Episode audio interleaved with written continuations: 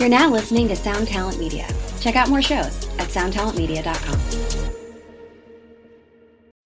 When you need mealtime inspiration, it's worth shopping Kroger, where you'll find over 30,000 mouthwatering choices that excite your inner foodie. And no matter what tasty choice you make, you'll enjoy our everyday low prices, plus extra ways to save, like digital coupons worth over $600 each week. You can also save up to $1 off per gallon at the pump with fuel points. More savings and more inspiring flavors make shopping Kroger worth it every time. Kroger, fresh for everyone. Fuel restrictions apply got into an argument on the bus about a song, you know, and he hit me. It was like an open hand, but still enough to bust my lip. You know, it took me to the ground. It was like, you know, because he, he said he was a god. He actually said that? he said, I'm a god. Called me a faggot, you know, and then, and, and while he's raging on top of me, you know, he go, I go, um, I go, you know, he's, I was like, yo, you gotta hit me, just hit me. Because I wasn't fighting it. That's that's that's the thing about f- fighting is a lot like sex. Um, it's very different, you know, without consent, it's a different act, right? So like if I don't agree to fight you, we're not in a fight, you're just assaulting the person. Ladies and gentlemen, this is Benny Goodman. I wanna be really solemn today because we're to talk about some serious heavy ass shit here on the show 2020 i'm here with my partners the the, the I, I, think my hostages in this situation that's going on with the Bad Wolves, Corey and Siobhan. How are you guys, man? Are you guys are you guys hanging in there? Um, yeah, I'm, I'm, a little like disturbed by the way you're speaking right the now. ominous I'm voice. disturbed by Tommy Vext and all the weird ass shit that that fucker's saying, and I didn't know who the real Bad Wolves were it, after this it's very week. fitting. I mean, we got into some yeah some deep shit with Doc about what was going on with Bad Wolves, getting the new singer stuff with Tommy. So it was definitely a a very eye opening and insightful interview with a lot of emotion behind it. So Yeah, we get into some really cool stuff. Yeah, if you're not familiar, uh, the the boiled down point is that there was some drama. There's a singer leaving, singer coming in, and then a lot of social media shit blowing up over the last you know several weeks. So But I, I want to say that we touch upon something that's very important, and that's assault um, in this episode. And Doc really, I couldn't believe how open he was about this. And like, I want people to understand that we really appreciate Doc coming on our show and, and sharing because I don't know, my jaw was on the was on the floor. yeah, So stay tuned. Part one with Doc Coyle right now.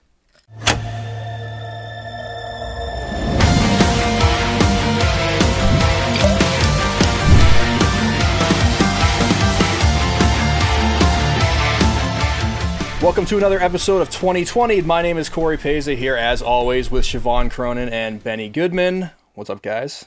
Hello. Oh, not much. Just coming back to life after a festival weekend. I know we'll have to get we'll have to get into some of that stuff. You know, last time uh, we had our amazing guest on, I think we were still in the midst of a little bit of a global shutdown type of situation. But I do want to we have only back. had one amazing guest this entire hundred episodes, and he's back. So Right. thank you. So welcome back, Mr. Doc Coyle of Bad Wolves, the Ex-Man podcast, and fellow Sound Talent Media. The real Bad Wolves, by the way, the actual band, the Bad Wolves. If you Right. guys are googling this, there's some confusion on the internet. There is only one real Bad Wolves, and it contains Doc Coyle from a band called God Forbid. Just so you guys know. Clarify. Well, I'm wearing this shirt, so you know that's how you know. You know the Woo. the, the uh the back says real, and then this, Oh, nice. no, That's awesome. no, it's a, it's a Timberwolves jersey. It's like the Prince edition Minnesota Timberwolves jersey. So you know I keep it real. There you Well, thanks go. for having me back. I really appreciate it. Even though it's not 2020 anymore, I don't know why y'all you know got that's an old ass fucking. Well, you're getting 2020 You know. right now online constantly by a megalomaniacal crazy person that's an X-Man. Is this ironic, Alanis Morissette? Because I just saw her the other night and she was amazing. No, I was, I was like, I was trying to explain to people because you know, because a lot of you know, a lot of people kind of come in and give you advice, you know, how to handle it, and you know, you know, I get a lot of these. Doc, I hope you're well. We're, we're thinking about you, like you, like like like your house just Like got fl- just got flooded in like a hurricane, and you're like sitting on like top waiting for like helicopters, like they know you went through a rough time. So it's like people people check in, and, I, and actually, if you think about it, at least in rock, I, I just don't think this has ever happened. What we're going through, I don't think I'm like I think we are patient zero for this uh, adventure. And if you're not clued into the online experience, you have no idea it's happening. Dude, I just want to let you know. So I, I was on another podcast earlier and, and I was talking about interviewing you. And he's like, Have you been watching? So I went back and I got like my leftover food and I went and, and like literally went through the whole diatribe. And let me tell you, if I was Dr. Drew, I would be making some serious assumptions right now about your ex singer. I'd be like going online and be like, whoa, this dude has like a, uh, he's narcissistic, megalomaniacal, like weird shit going on. So maybe some sociopathic things go. He's clearly a liar. I'm, I'm reading this stuff and I'm like, does he, re- I, I want to live in his head, dude. You got enough. You need, listen, you need like a room machete. there. You need a machete and like a Gatling gun, and you know it's it could probably a dangerous space. It's listen, like the I, cell. I- Jennifer no, but I tried is coming out. No, but seriously, I try not to get into the um kind of back and forth. I don't I don't feel like it's uh listen, there's I've said a handful of things, but I always try and state it in the most kind of calm and measured. You know what I'm saying? I'm like Obama's my man, so I'm like, look, I think the American people need to understand Well, there's you not have a, your, inter- where's your interpreter? Where's there's Peel? not a bull America. There, there's just United States America. You know, I'm always trying to be the diplomat, you know, and bring the people together. So, um, you know, and I always always say like, uh, you know, kind of one of the keys to I think dealing with conflict is not always to meet the energy of the people that are opposing you. So if someone comes in and they're an asshole, you don't have to be an asshole to them. You can set your own standard of your kind of uh, energy and your attitude. So the truth is, is like, you know, we got a new song out. It's blowing up, and it's and and so and it's just the beginning. Yeah. So so you know that's like the reality on on the ground. Um, and you know, listen, if people ask me questions, I'll answer questions, but I'm definitely not going to try and overly focus on that or get into a war of words because it just the truth is because of this divisive stuff with the fan base, they're like the kids in the divorce who don't want to see their parents argue. Mama, that is not higher. Ah, right? You know. So if if we say anything, we're damned if we do, damned if we don't, right? If we don't say anything, Right. then you're just getting beat up, right? And if you say something, it's like, look at them, just up in the fight, you know. So it's like, it's a, it's a, it's just, it's a very odd position, you know. So, but listen, it's, I never been anything like this, but you know what? I know what one on the other end of it, I'm like, yo, I'm, I'm, I'm gonna be a much stronger, weathered person. You know what I'm saying? This will be my personal nom. Yeah. well, we know Yeah. from we know from talking to you last time that you're very uh, thoughtful in terms of handling situations. You put a lot of thought into uh, even studying history and similar events. You actually talked at the time. Um, I don't know if you guys had made the decision yet, but you were you were talking about how you were looking for a new singer and how you weren't going to rush into it. How you're going to be very calculated uh, and and pay attention to you know music history's previous singer replacements and and things like that. Um, so first off, after hearing the new single, uh, good fucking choice. Great Thank fucking you. choice. Thank you. Thank Um, you. And and I, I don't know DL personally, but uh, we're friends with All That Remains, and Jason Costa uh, is a friend of ours, and he has spoken incredibly highly of him as just as a person. So I think that uh, you know, just from hearing him and knowing kind of his reputation, that seems like an amazing fit. So congratulations on, on that. Can you talk just a little bit maybe about the process of narrowing down Sure. that decision? Well, the interesting thing is, you know, when the split happened, we had a song, like an old Bad Wolf song that DL sent us a version of within like 24 hours. And so he was like, and I, so it was like this crazy thing where everything happened. I was like, what are we going to do? And all of a sudden, you're like, the first thing you hear is basically there's no drop off in quality. And you're like, okay, we're like, we're like the least, the worst version of this, at least on record, the band is basically keeping it rolling, right? And then it's just a question of like personality and charisma and stage presence and all this other stuff that you obviously want out of someone. But then, despite that, we went on, you know, a three month kind of process of having demos submitted. We never went public. We never like went, hey, hey, uh, singer in Ohio, send us your your your demos in. It was all like we were on the prowl, and then people who knew us would kind of hit us up. Um, we didn't want it to be too public, and we kind of, and the truth be told, man, I mean, for the style of music we do, because the band is so diverse, the band is so heavy in some regards and so kind of commercial and light in other regards. It's like trying to find individuals that can cover this range and then also have the look and have uh, all those kind of those things that you can't even really put your put your finger on. There's just not a lot of people out there that can do this stuff, right? Can that I, that became really. you? Uh, I, I, I, Corey's so mad at me. I interrupted you in the middle of an idea because I had an idea. Yep, I see it. But I was gonna say because because there was a comment that like you reminded me of. It's my favorite comment on the internet right now about you guys that was meant as an insult, and I think it's literally the best comment. Like if someone wrote this about me, I'd be stoked. They said, "Leave the Nickelbacking to Nickelback." First off, I love Nickelback. Me too. Secondly, I think some of the records are like the best sounding records. Third, all they've ever done is sell records and make people happy. Four, if you meet them, they're Canadian. They're super nice. Five, their favorite band is Slayer. Six, they make gajillions of dollars. Seven, Devin Townsend, probably one of my favorite, most influential people on the planet, says he loves them. So for someone to say like you sound like Nickelback, it's basically saying like, did you know that you made the the Black album by Metallica, which again some people hate, but it's like one of the greatest things that's ever made. I listened to this new song, and I can't stop singing it. And if it's supposed to be obnoxiously awesome, do you sound angry it about it? is. I can't I'm, I'm, I'm literally walking around my house going like, na na na na na na na. I'm like these fuckers. It's like the song that won't get out of my head. earworm. Well, listen, it's funny that because there's definitely songs on the last record, and there were songs that we didn't write. It was like Tommy went and worked with other songwriters, and I think they're really good songs. You know, like "Killing Me Slowly" that has that kind of Nickelback vibe. You know, but I think with this record, you know, we kind of wanted to reclaim the sound a little bit, um, and it's a great sound, but let's sound like what we sound like, you know, as opposed to sounding like anyone or kind of. Uh, you know, so that I mean, I think the only thing about that that I think it kind of made the band feel a little more watered down on the last record, or at least regards to like radio and stuff like that, where you kind of it sounds like whatever else is on the radio, and that's fine because mm-hmm. they were successful. Both you know that and sober both at number one, but it didn't really. I didn't feel like it represented me. You know what I'm saying? So you know, that's just that's just me personally. Whereas Lifeline and that's a little more on the commercial side of the record. It's still heavy. It's still ballsy. It's still, you know, I got to do a ripping guitar Your solo. solos rocks, dude. I was gonna Yeah, say your it's solo awesome. fucking rocks. Out of, it's not out of nowhere, but like all of a sudden I'm like, okay, it's good. It's good. Like, whoa, I can't even do that. Yeah.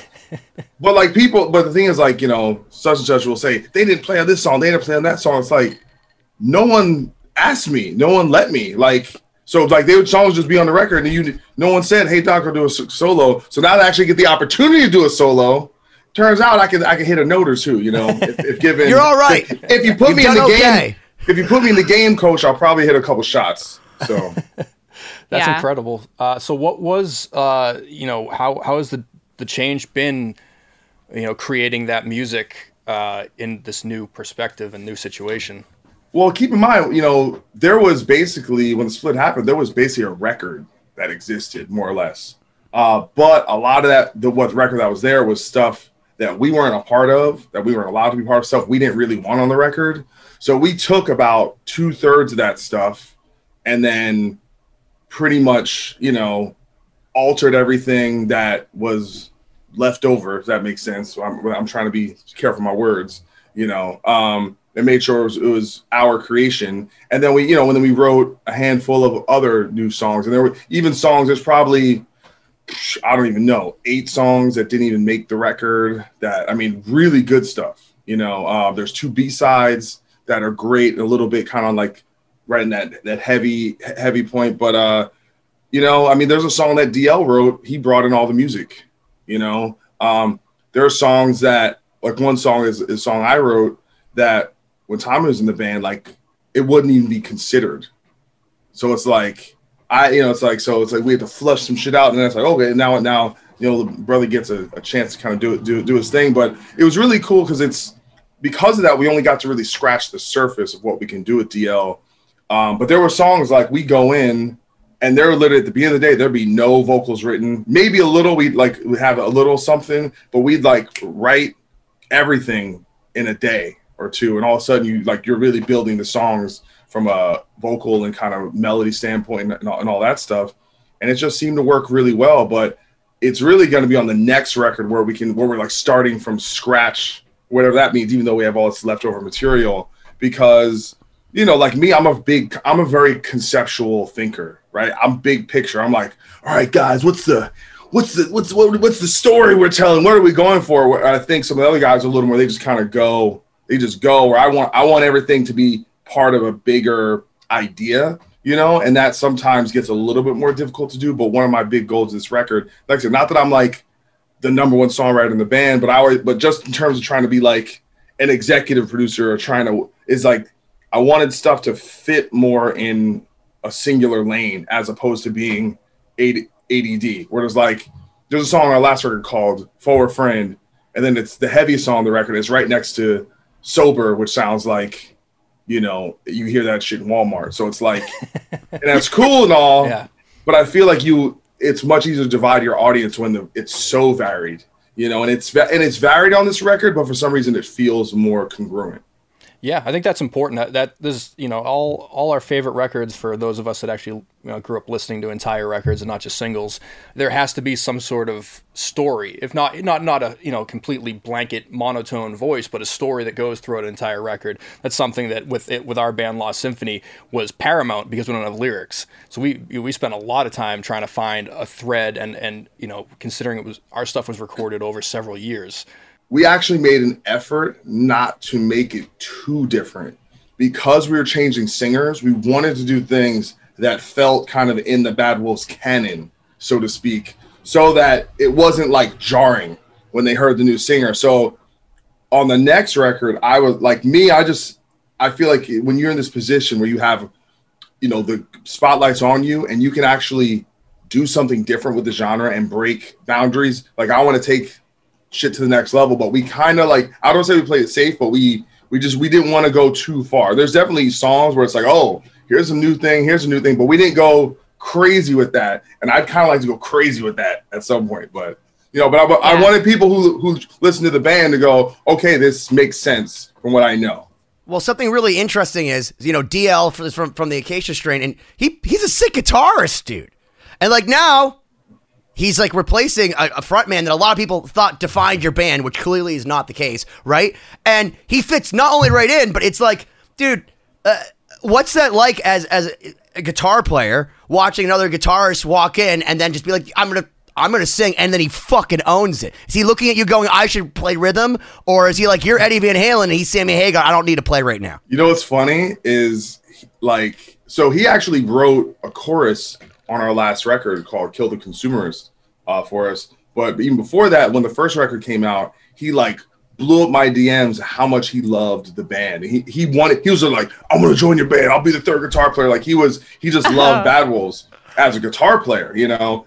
Um, and so it's kind of ironic it all, all came around. But you know, honestly, now it's like having an Adam D in the band or a Devin Townsend or something like this. Just someone who can write, who can produce, who can, you know, because there's songs on the record that, you know, he did some guitar playing and production stuff in his studio.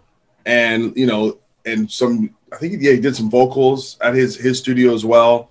So it's like having like that just uh, just a you know, one man band basically and you're adding that to kind of this already really deep ta- talent pool. It's, like little- Mike Patton showing up with all of his like f- controllers Yeah. and his guitar and his friends. He's like, I know the executioners. I can do everything you need. Here's, by the way, here's Synchronicity by the Police. Here you go. This is gonna be our next record.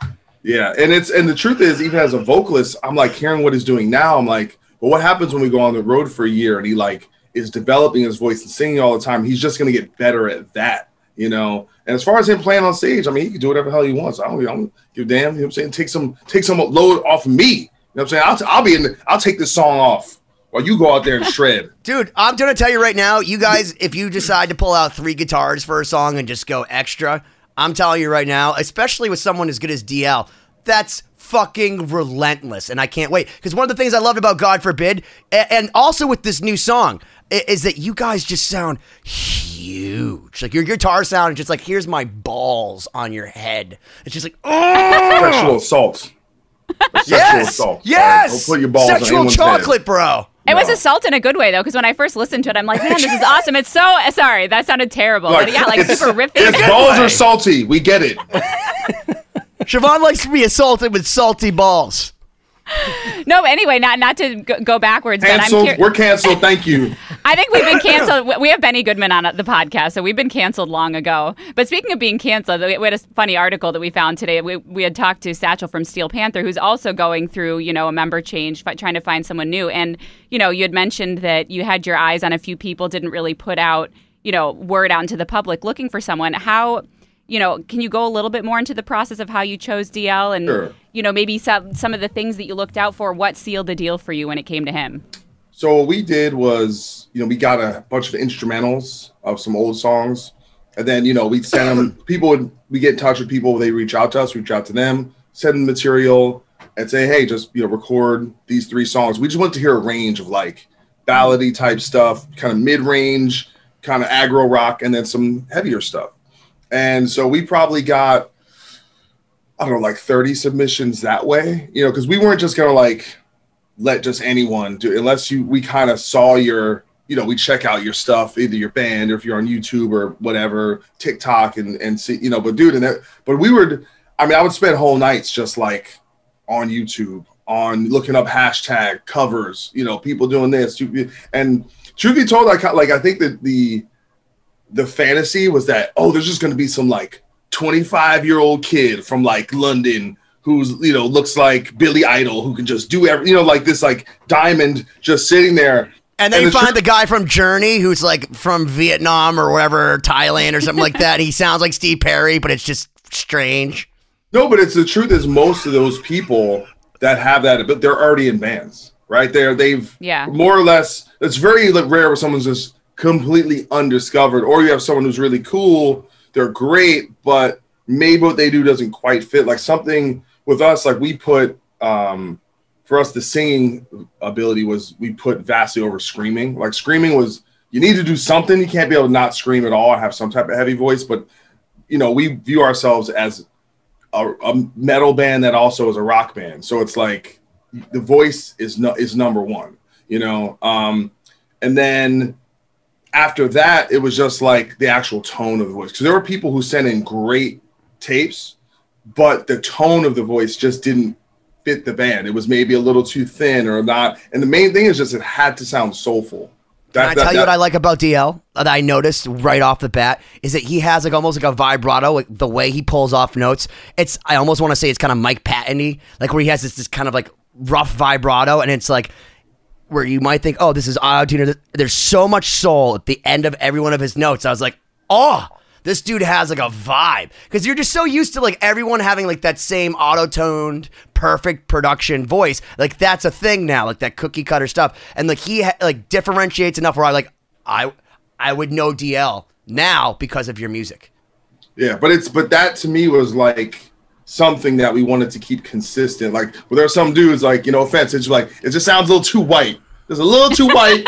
we need a little. We know. We Is need that why some- you never called me? I yeah, tried. It's a little.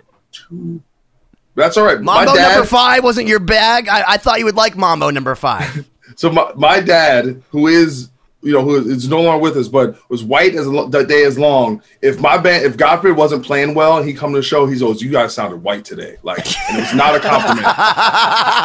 it was my side today. He's like, he- but he would say that about our drummer who was black. He's like, Corey was playing white today. That's hilarious. oh my gosh.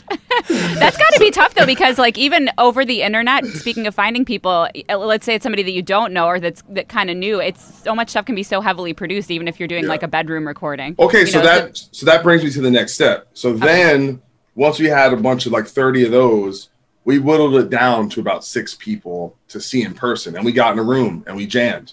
And then you started to see like, okay, this is kind of separated, you know, the uh, you know, the, the wheat from the chaff as it as it were. And it actually made me really realize, man, these songs, especially the older songs, are really tough to sing, man. There's a lot wide range, really high, a lot of you know varieties, a lot of speed and stuff. So it was the people, you know, when you get to see it in the room, and you know, our setup is okay, but it almost like it didn't do you any favors, you know. And then we we whittled down like three people, and then we did we had people track new songs, and we're like, okay, it's cool you can sing on old songs. It's really how do you sound on new material, and you know, and those three people were great. They're all phenomenal. I mean, I almost feel like we probably would have been successful almost with you know like with either of them because they were so, so talented.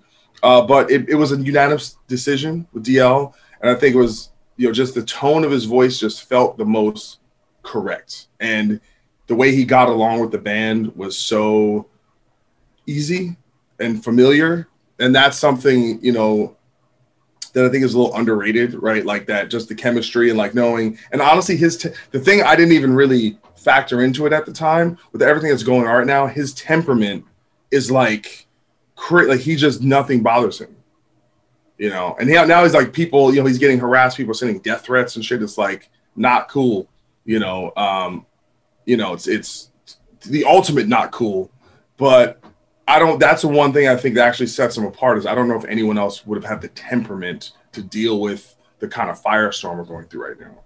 Yeah, absolutely. Well, yeah, you're stepping right into an already stressful situation where you're dealing with things that have never happened before in a lot of ways. So uh, good for him. That's amazing. It's a, it's a really tough find, I can imagine. It's a huge feat. Yeah, but but here's the thing. But he's never fronted a band, you know. So I think there's definitely going to be a learning curve there of like going from being the guitar player and not touring for a while and kind of finding his footing there, and that's fine. Like, let's go out there. I think the main thing is sound great that's that's the main thing, and then everything else I think will eventually fall into place. So just we just got to get on the road. And you just got to get the reps. You do it, you do it, you do it, and uh, but we'll see. We don't know when we're playing, like because there's legal stuff with that, so we'll figure that out. Yeah. So in the in the meantime, what what's the what's the band up to? Is it just a holding pattern, just getting getting prepped and everything, or? Well, essentially, we we've known for a while that 2021 is pretty much off the table. So uh, you know, everyone's kind of doing different projects, like to kind of get by and make a living, kind of do, do different things. Um, but you know, there's still a lot of work, you know, with the record in terms of, um, you know, the record comes out October 29th. So it's, you know, it's social media, it's interviews, it's, you know, all the stuff that goes in with kind of laying out a record and kind of, you know, being connective and being part of that, you know, process. So, you know, and, and in many ways, I think it's, you know, think about how many bands were going to tour this time, period of time and then decided not to, be it the Deftones or Limp Bizkit ended up cancel their tour. So I, I kind of feel like we didn't lose out on too much not touring right now because it's so tumultuous out there. And it just, for me, I think the, the real benefit is like once the record's out, and then even if we don't tour till, you know, first quarter, second quarter next year, it'll actually really give people time to, to fall in love with the record and get familiar with it. So by the time we do play, it's like it's not going to feel like, oh, I just heard the song last week and now they're playing it on stage. They'll have lived with it for five, six months. And, you know, I think that's kind of reflective of this time period where we had a year and a half where no one toured, but, you know, records still came out, artists broke, and you had to figure out new ways to promote your music. And we're lucky with the, the record label we have. They have, they have such a footprint being, you know, with radio and Spotify, uh, you know, playlists and all these things. And, I, and honestly, the truth be told, too, there's just a lot of people rooting for us out there, which is, you know, is a is a is a cool thing. You know, I think this all this hullabaloo has kind of created that other narrative of people wanting to see the band succeed despite all odds. Yeah, that's awesome. And yeah, to continue on with that, I mean, obviously, Bad Wolves has been pretty vocal on social media about what the stuff that happened with Tommy. And I'm curious, you know, that as I'm sure a lot of bands go through tumultuous things, how did you come to that decision, you know, collectively or individually of, you know, why to speak out about it because that, that's a tough thing you know to become vocal about things that are going on rather than just kind of slipping it under the radar and moving on and using a word like know, abusive is pretty strong and i mean and and that leads to a lot of different ideas and it's kind of like well can you paint the picture of why yeah i understand where siobhan's coming from why you would use a word like that and what it actually connotated because that's a that's a that's a scary situation it sounds like Tommy hit me. That's that's abuse. He hit me. He physically oh assaulted me, dude. you know, and I haven't talked about that publicly. Can you paint that picture for us? I mean, like he, he just came up and like explained that to us, like humanize the situation. We got into an argument on the bus about a song, you know, and he hit me, you know, you know, and and you know, it was like an open hand, but still enough to bust my lip. You know, it took me to the ground. It was like, you know, because he, he said he was a god. He actually said that. He said, "I'm a god." Called me a faggot, you know. And then and and while he's raging on top of me, you know, he go, I go, um, I go, you know, he's I was like, yo, you gotta hit me, just hit me, because I wasn't fighting it. That's that's that's the thing about f- fighting is a lot like sex. Um, it's very different. You know, without consent, it's a different act, right? So, like, if I don't agree to fight you, we're not in a fight. You're just assaulting the person, right? Sure, absolutely. So, you know, and I just basically go, and I'm wise on time. I just go, I love you, man. I love you. And he just it, that that pissed him off. I left. I filed a police report. I left the tour. You know, so but I haven't. I literally haven't mentioned that that that publicly. But that's that's that's some of the abuse. Well, okay, so let me ask you this: Do you think? I mean, that's. This Look, is I'm two, not this, is about, defending- this, this is April of 2019, by the way. I'm not defending him at all, but do you think that there's some like there must be some serious abuse he's come from, or some serious fuckery that's led him to get to that point? Don't you think? Like, I mean, did you see him start to unravel? Because it sounds to me like he's been. I mean, I've been watching it online. He's unraveling, dude. He's getting to trapped level. Well, listen, I don't want to expound on that stuff too much. I really, I feel, I feel yeah. like I'm in the position where, you know, I have to speak about my experience, and I got to speak for me, you know, and and and I don't know if this is necessarily the format to forum to go like all in because the truth is, if I did the tell all, we'd be here all fucking day. Like it's so crazy, and I feel like you know when you when you get into that stuff like i said it becomes a tit for tat it becomes like i said no matter what i say if i say anything disparaging it's they're in a food fight. They're both bad. Like it's it's a very like well he said she said you know and you know and and it's just a very difficult position because you don't want to kind of you know get involved. Like i do i do not want to spend my life talking about negative things. I don't, you know what I'm saying, or like dwelling Yeah. on negative things. Like I want to talk about what's happening now. Well, it What's- seems like he's codependent, and you guys want to move forward, and it's really hard because you can't move forward when your ex girlfriend's showing up, going, "Let me in! Look what you did to me!" I will like, not be ignored, Michael. I will Shut not up. be ignored. I don't own a gun, nevertheless, many guns that would necessitate a gun rack, Doc. No, my no, my favorite is actually remember uh, what about Bob?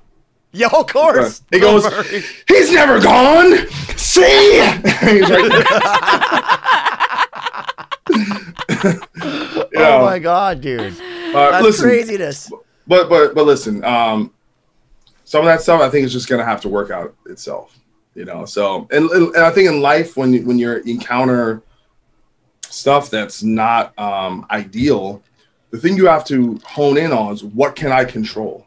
I can't spend my you know my energy worrying about things I can't control. I can't control other people. I can't control you know major events, and so just and that's you got to go. Hey, what can I do?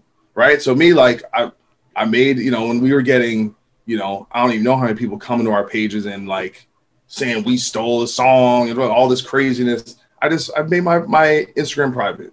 You know Yeah. whatever. Is it a big deal? It's not really a big deal, you know.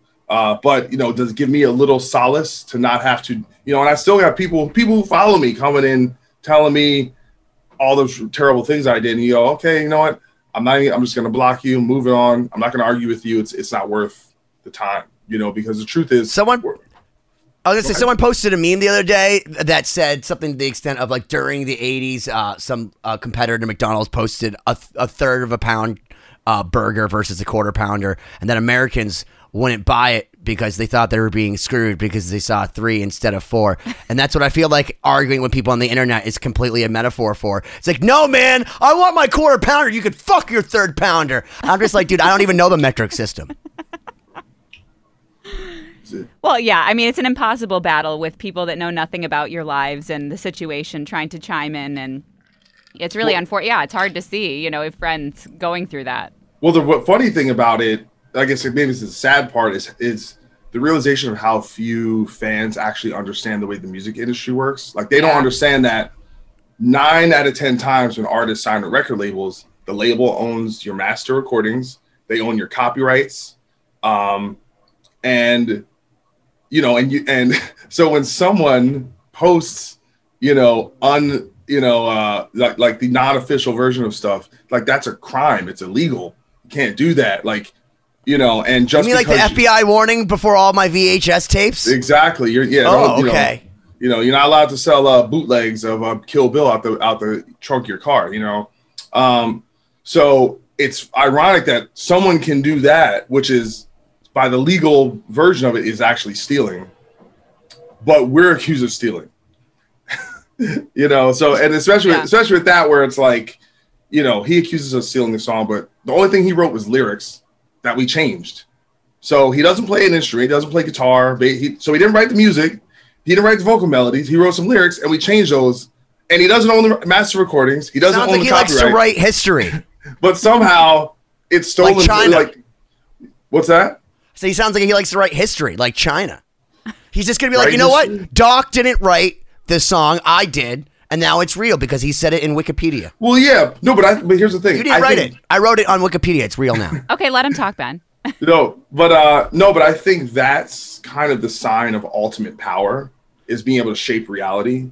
Is be going to say, I whatever I deem it to be, that's what it is, and the actual facts. And as long as I can convince enough people, then and you know, and that's like kind of the emperor's disease, right? Is that I'm just going to surround myself with yes men who are to go, hey, you know, the emperor's clothes, right? Like, so, and and that and it and we're in a post-truth era, right? People don't really fact check things, right? The fact checkers are biased. They're this. It's you know, there, there's no objective truth anymore. The truth is, you know, you basically start with a worldview and then you find convenient evidence, cherry pick evidence to back up your original idea. So, you know, it is what it is. But, uh, you know, like I said, I, I do think over time things will kind of bear out. And I do think also it's still a small minority on the internet. And I, I just don't think the real, if you turn off your phone, if you erase all those social media, the stuff would basically not exist Sure. you know so it's it's such a um we're kind of a victim of the the moment and the mediums that we feel like oh if i'm not on this all the time i'm not promoting my band or i'm not being available and i'm not you know i'm not being present and it's unfortunate we're now like if you say hey i don't want the toxic energy of social media in my life an artist manager go you're lazy. You you don't you have to do this. You have you know what i'm saying? Like it's kind of i'm not saying our managers are saying that. I'm just saying like if you were an up and coming artist and you had no following. Your only way to expose yourself is through social media it's like a requirement it sucks Well, it's, it's funny you were saying that because on, on the podcast I was talking to you earlier, they were saying like, was it required to be in a band anymore? And I said, you know, uh, it, it, are they talking about talent? I said, talent just gets you through the door. Like one of the things that was very fascinating talking to Dustin, the singer of Starset, was he looked at Ron, the bass player, and the first thing he said was he's very operational. And he understands how to be strategic and like he's a logistics guy. So it's like the fact that he's a murderous bass player, who gives a fuck? But the fact that he can look at all the Google analytics and understand it he's part of the fucking Starset society. And I'm like, dude, so like you can't just be in a band anymore. Now it's like you have to be a marketing guy, you have to be an engineer guy, you have to be an executive producer, you have to be a producer. You have to make sure that you show up. You have to make sure you have TikTok, you have to make sure you have Instagram, Facebook, MySpace, Friendster. It's like, what the fuck, dude? It's way too much shit. Well, uh, Doc, with everything that- that's gone down, and and and obviously still kind of being in the middle of it, uh, is there anything that's like obviously uh, obvious that, that you've learned personally or professionally that you're gonna kind of take with you moving forward because of everything? Um, I don't know. You know, I I, I think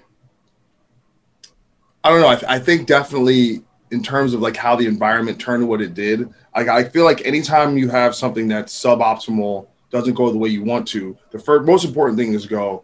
What did I do to put myself in the position to end up in a in a place that was not opportune? So I think that's like where you go learn. Okay, why? You know, how do I not put myself in those situations in the future? But it's, it's also I think it makes me reassess just like what I want in life, right? Like what do we want out of life? Like I'm not in a band because it's supposed to be like a battle.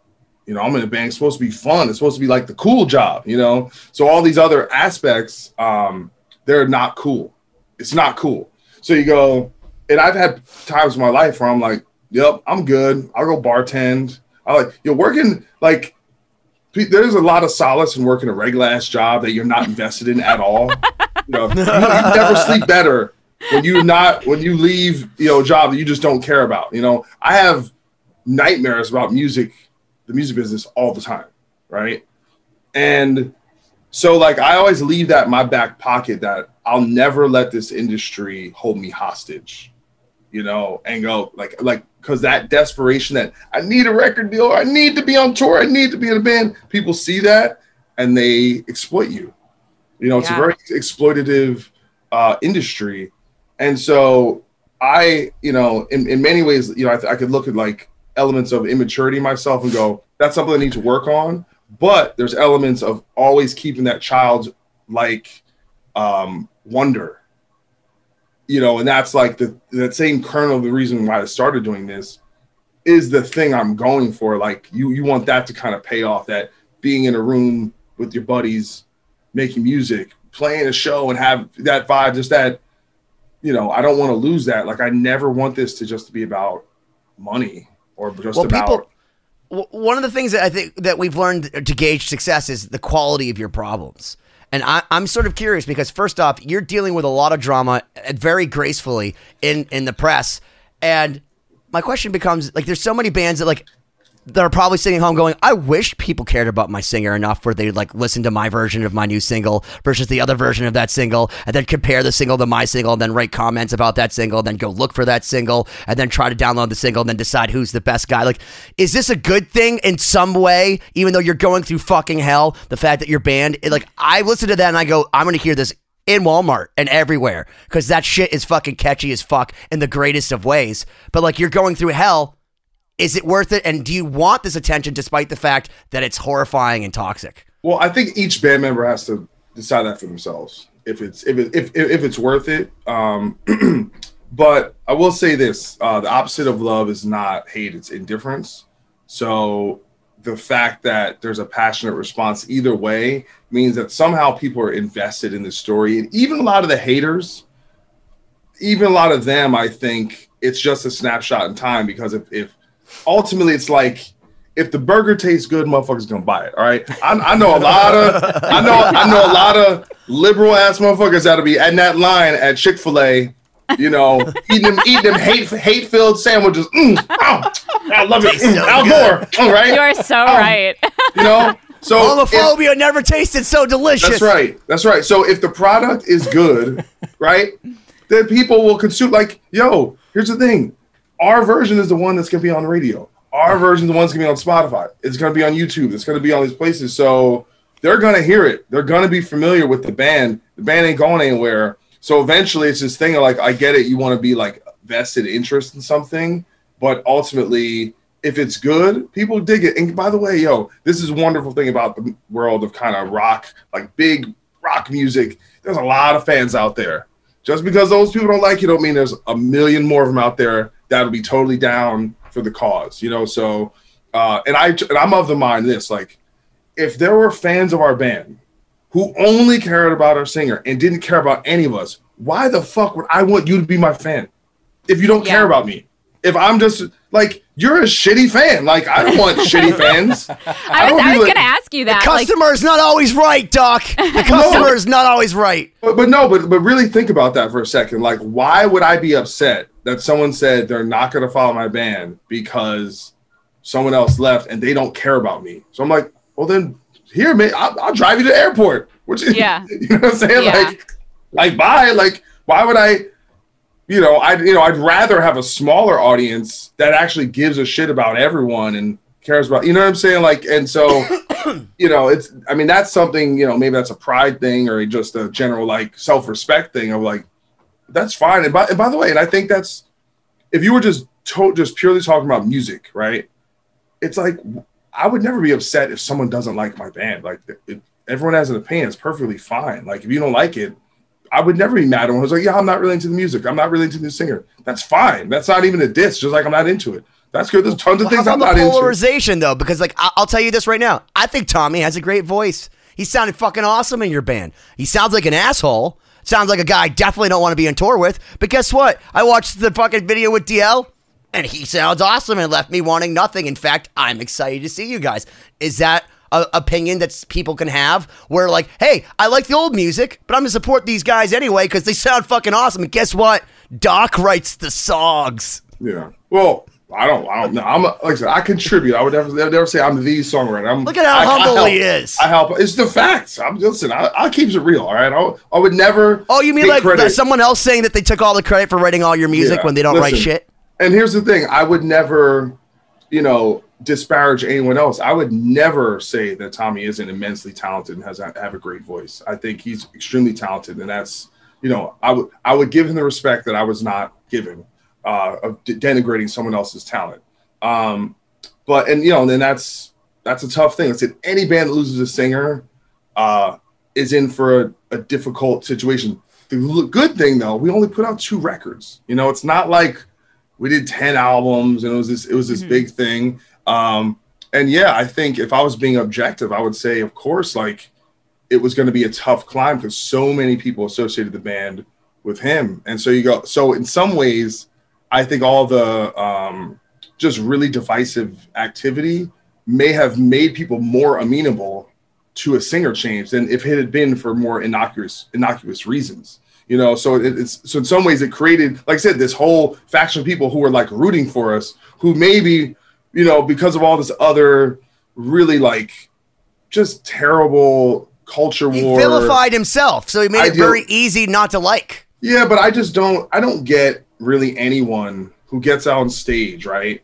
And immediately is like gonna do a partisan thing and like just alienate half the fans. Like, you know, you know, it's like I want to see, you know, I went to that Korn Staind show. You know, I'm not gonna, you know, and you know, some people saying things on stage are like, if you don't agree with that politically, then now you just bummed out some of those people there who are there as opposed to dude your jo- it's your job to entertain right? Not you're not running for office. I'm not running for office. It's not you know and it's like the whole point of the rock show is so we can have a refuge from all the bullshit on the internet. Not for it to just be an amplification of that. Like so it's i really enjoy the shows where it's more about the music where it's about being together being getting past our differences not highlighting them. Um, that's what that's what I want. I think there's so much, there's a million and one ways to be stressed out in today's day and age that we, you know, this should be a refuge, you know, and it's and it sucks, man, because you can tell, man, it's like a lot of us, man, just they get they're on Twitter all day or they're watching weird YouTube videos or listen to AM radio and they're just getting pissed off about something. And they need somebody to blame and I'm with this team and we're going to kill those and you don't, you know, it's like, yo, bring it down, bro, bring it down.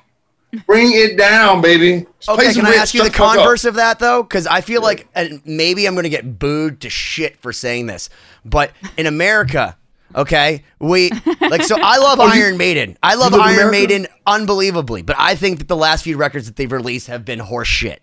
And that basically, because they write long songs, because Bruce Dickinson can sing really awesome and it's all historical, people are just like, yeah! Like the new album, Senjutsu, has four out of five stars in Rolling Stone, like nine out of ten. I've listened to it.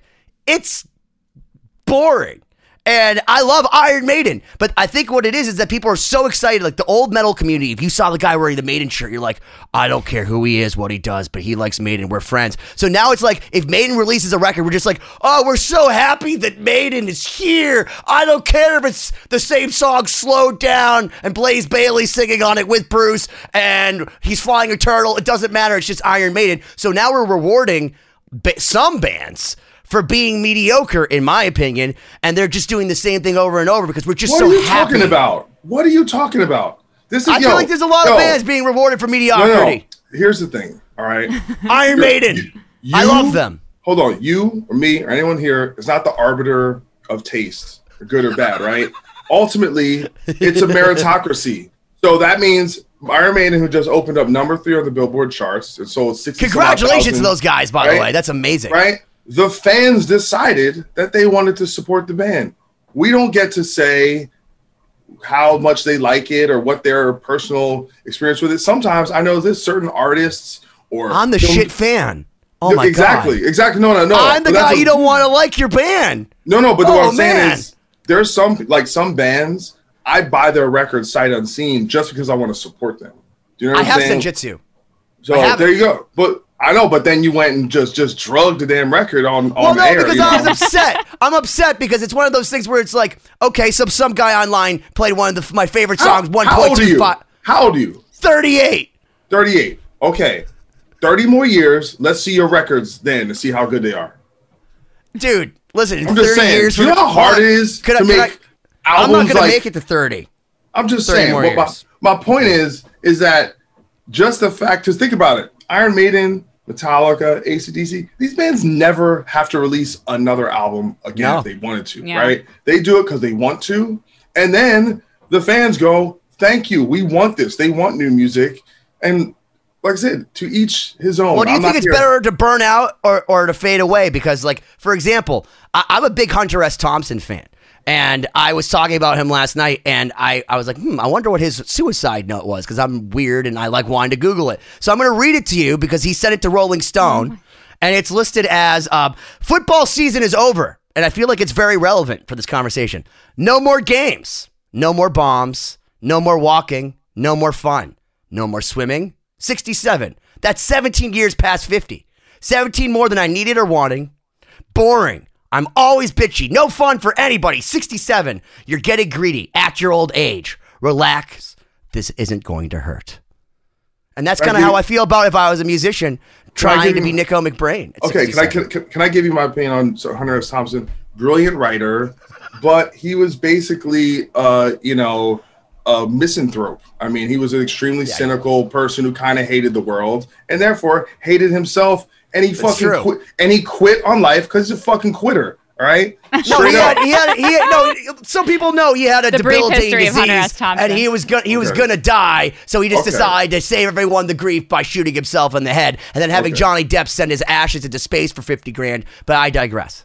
Okay, so I overstayed the quitter part, but you know, I, I I understand that part. But what but what I'm saying is he was a fairly misanthropic person who generally leaned into the you know I think there's you know and you go back to the '60s and and this you know like you read his stuff on like the McGovern race and all like the idea of like crushed hope that hey we're through this counterculture we're gonna stop Vietnam and we're gonna fix civil rights right? And they realize hey we actually we didn't fix anything and the war is still going and, and and all your hope and all your stuff it doesn't work out. And then what do you do? You just become cynical and you go i can't fix the world i can't fix myself so i'm just to drink and shoot shit out in the fucking woods Well, no, but you know what? There's something fun about a guy who's willing to go out in public and admit to killing John F. Kennedy to his son in front of people that are definitely listening to him, and then go through every reason why he did it. That's a certain type of humor that I feel like I need in my life. And granted, I No, I realize love he's him. nihilistic. He's like Nietzsche. I love him as a as an individual. Like I, I put Hunter S. Thompson in this thing. Like I actually had this hero wall, and he was up there, and I took him down because he's not a good person. No, he was Yeah. bad, dude. He's a piece of shit. So you know, it's you can kind of like I respect the rebellious spirit that he represented. The, you know, it's a it's a big giant glass of fuck you that we can all you know like that Bukowski esque. There's your title, I don't- Corey. Big giant glass of fuck you, Doc Coyle. Colon You know. Tommy Vext. It's a good summary for this uh, episode. one what we brought up a little while ago, a couple actually a couple times, Metallica has popped up, and uh, I believe you just you just wrote a piece uh, on on the anniversary of the Black album. Can you can you talk a little bit about that? Sure. Uh, my friend Katie Irizarry, who worked with me on the Last Words podcast, which is no longer with us, but uh, she uh, show, shot me over to the guy at Spin Magazine who's putting together this article. I think it was like 30 artists or something, you know, did wrote kind of what the Black Album meant to them.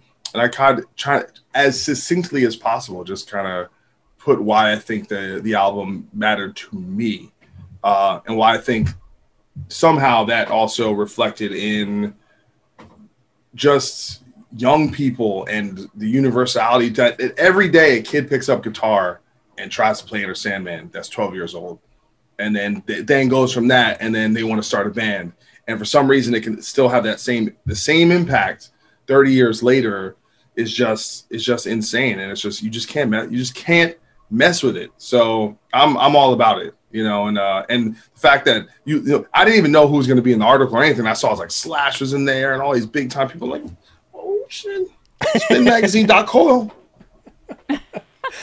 You know what I love though is when you talk to old curmudgeons, like like Paul Lorenzo, our drummer, and he's like, "Dude, I couldn't listen to anything past like Master or whatever." And, and he's like, and, and you hear these differing stories, like you know, the day the Black album came out was like the blackest day in metal, like in a bad way. Whereas like for me as a child, like, and I still to this day, like I understand why the staunch Metallica freaks might go that that was like light, but for from okay, I'm a producer, you know, I, I have to tell everyone that I have to put the disclaimer, I'm a producer, but from a production standpoint alone, that is one of the greatest albums of all time. And it took metal to a place where like 12, 13 year old children would never have heard it. And I just remember like Optimus Prime breaking and fucking chasing James Hetfield and like things flight. I'm like, what the fuck's going on? And there's an old man and I'm hearing harmonies and I'm like, what the fuck is this? And it was one of the first records I literally like went to the store and looked for because it absorbed my being. And to this day, I think it's one of the best sounding records that every time I want to check out speakers, I put on Enter Sandman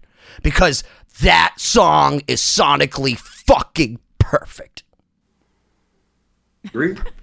There you go. You answered the question. That was interesting to hear because I, I I didn't grow up listening to Metallica, and so many of the people that we talked to, especially in rock and metal, they were a huge influence. So I always love hearing what what it was about them that moved people because it seems like you know to they to my friends are were like the Bach and Beethoven to me, like the people that were groundbreaking and like really inspired me to do something. Have you listened to the Black Album, Siobhan? I've listened to parts of it. I haven't listened all the way through, so I need to have a, an evening with That's Metallica. adorable. See those speakers behind you, Brock's nice uh, I know. focals. You need to crank that shit and just listen all the way through. I'm gonna do that Right in after the this. sweet and spot. crush and crush beers the entire time. So, so listen, so listen to this, and I'll say this, and, and Doc obviously knows this, and this has been said a million times, but this is an example of the difference between analog and digital. So, like, one of the cool things about this record is it was made at a time where there was still a lot of analog stuff being done, but uh, basically the way the album was recorded.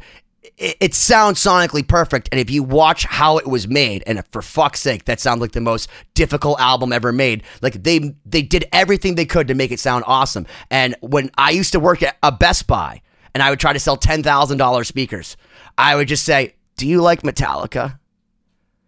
Stand right there, and every single time, once the fucking drums came in, the hear. I would sell those speakers, or they'd go over and get denied at the fucking credit card place because their credit sucked. But that's not my fault. Metallica sold it 100% of the time, eight times out of 10. Listen, you don't gotta sell me, man. I'm I'm.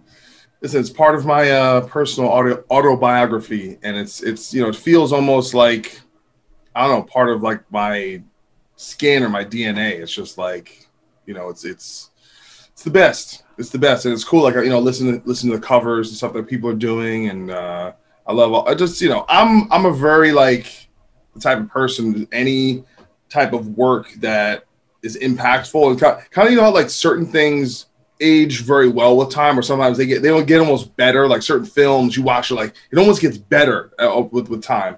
Um, and I love just going through it and trying to figure out why, right? Have those conversations. Why? What is it about this? What is you know? What can you learn from that? And I and I, and I love things that are just kind of a snapshot in time that you could never remake, right? Because the gear is different and the every little component to make things, whether that's an old film or an old song or an old record. It's I, lo- I just love that stuff. I love getting into the weeds and being nerdy.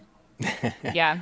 Are there any other um, records from your youth or uh, you know your developmental musical stage that you still kind of fall back to, like the Black Album? Anything on that level?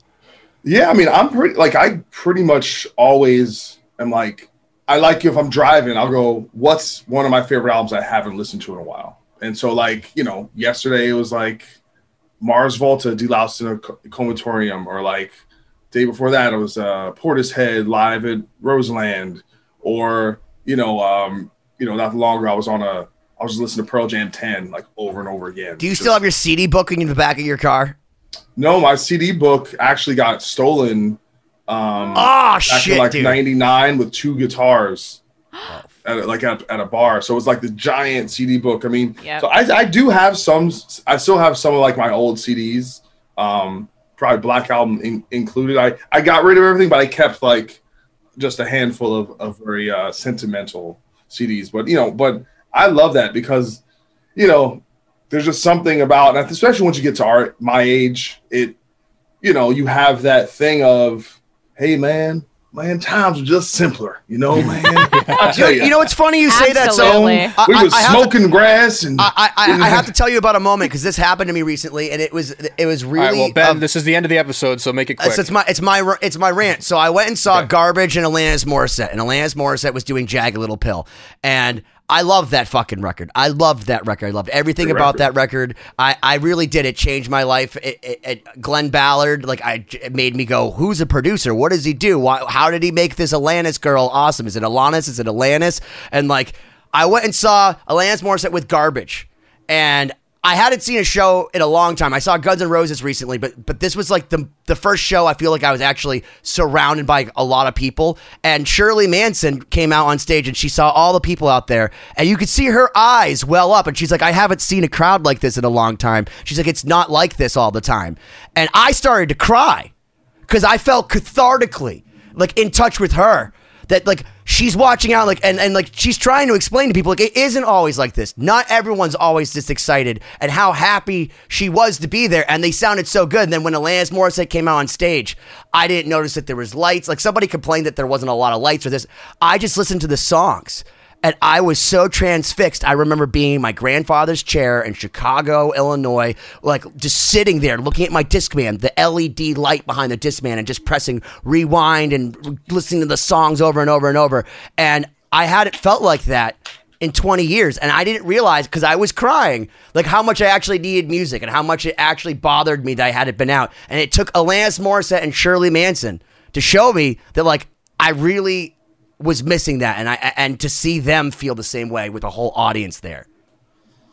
That's Can I say Enran. something about just about that era? Like, I, I think, especially like I said, of course we have that nostalgia thing, but there's something about the '90s. It's kind of that last era, '90s, early 2000s, where recordings, uh, like big major label recordings, still sounded really organic, real Yes. drums, like a lot of single vocals, right? Not a lot, like with not a lot of layering, and when you kind of compare that to mo- modern pop music, I was watching the VMAs last night, and it, as well call it the the solo artists, good looking solo artists with big butts, um, who are lip syncing with dancers, like because it's you know, in, in popular music, it's so completely you know varied from that point that I feel like people like myself feel a refuge when you listen to an Alanis Morissette record. Yeah. Like, oh, that's a person in a room. It's not like this plug-in and this thing and auto tune and all this stuff that feels so impersonal and so. I think that what defines that era was vulnerability. Like that was that was the era that kind of killed the rock star because the first time rock stars were like, "No, I'm just I'm a piece of shit and I'm you know depressed and I'm on heroin and and it, and it got like you know we're not gonna dress like rock stars or wear like this granny fucking sweater and and you know and so it kind of killed the rock star. But there's something true to that era that just feels like, man, this is this is kind of this is the last gasp of that thing you know that that that, that authenticity so that's something that i tend to go back towards and want to be in that energy so we're Absolutely. gonna we're gonna expect some very raw, organic Bad Wolves coming soon. Is that what we're no gonna say? bad wolves don't make records listen bad wolves is not is not that band we're we're definitely much more in the kind of like very produced sound. That's definitely Is it a- more you ought to know or hand in my pocket? none of that man. All right, new school. New school. New school, and we, and we can't wait to hear more from you guys. Um, so as we wrap up this this part one uh, with Doc, thank you for joining us again. Thank, Thank you you for so opening man. up. Thank you for opening up and kind of like giving Yeah, us a, you know you. peek peek into what's going on. You know, obviously we're we're seeing everything just through the, the blogs and stuff. Thank so- you. Wait till wait till people pick this up, and then I get a call from my label. Hey man, say your shit. we have great news. We have seven followers, and they're uh, they're all related. They're our parents, so I wouldn't worry. Hey, no, no, no. You know what? No, what? I knew we made it today on 2020 because when I went to Ultimate Guitar, they actually transcribed me talking about misogyny. Me, not even our guests. Me talking That's about That's what I was misogyny. referring to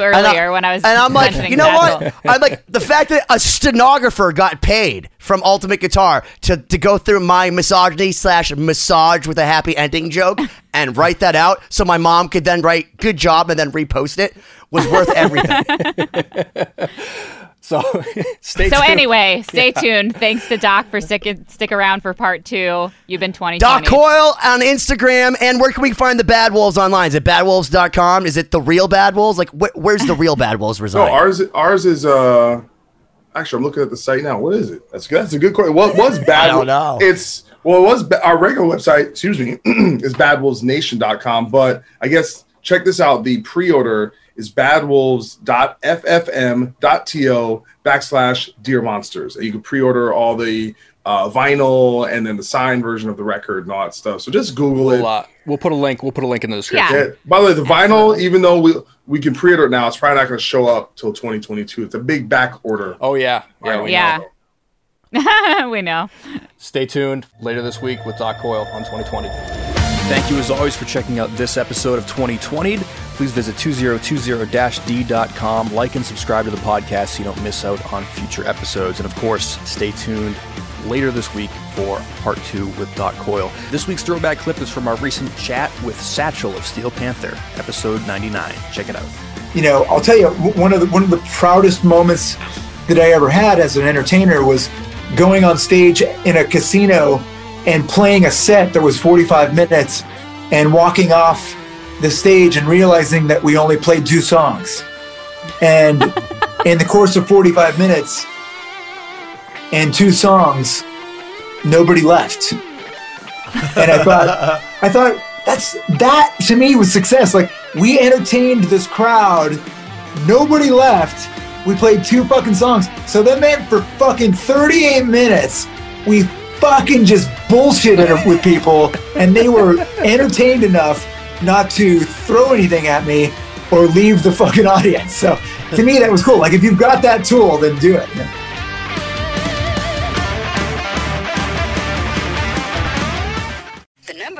Reached is 100.7 WMMS. It wasn't just a radio station, it was a lifestyle. Cleveland is, is a rock and roll city for sure. Right? Like Get down! The Wrath of the Buzzard.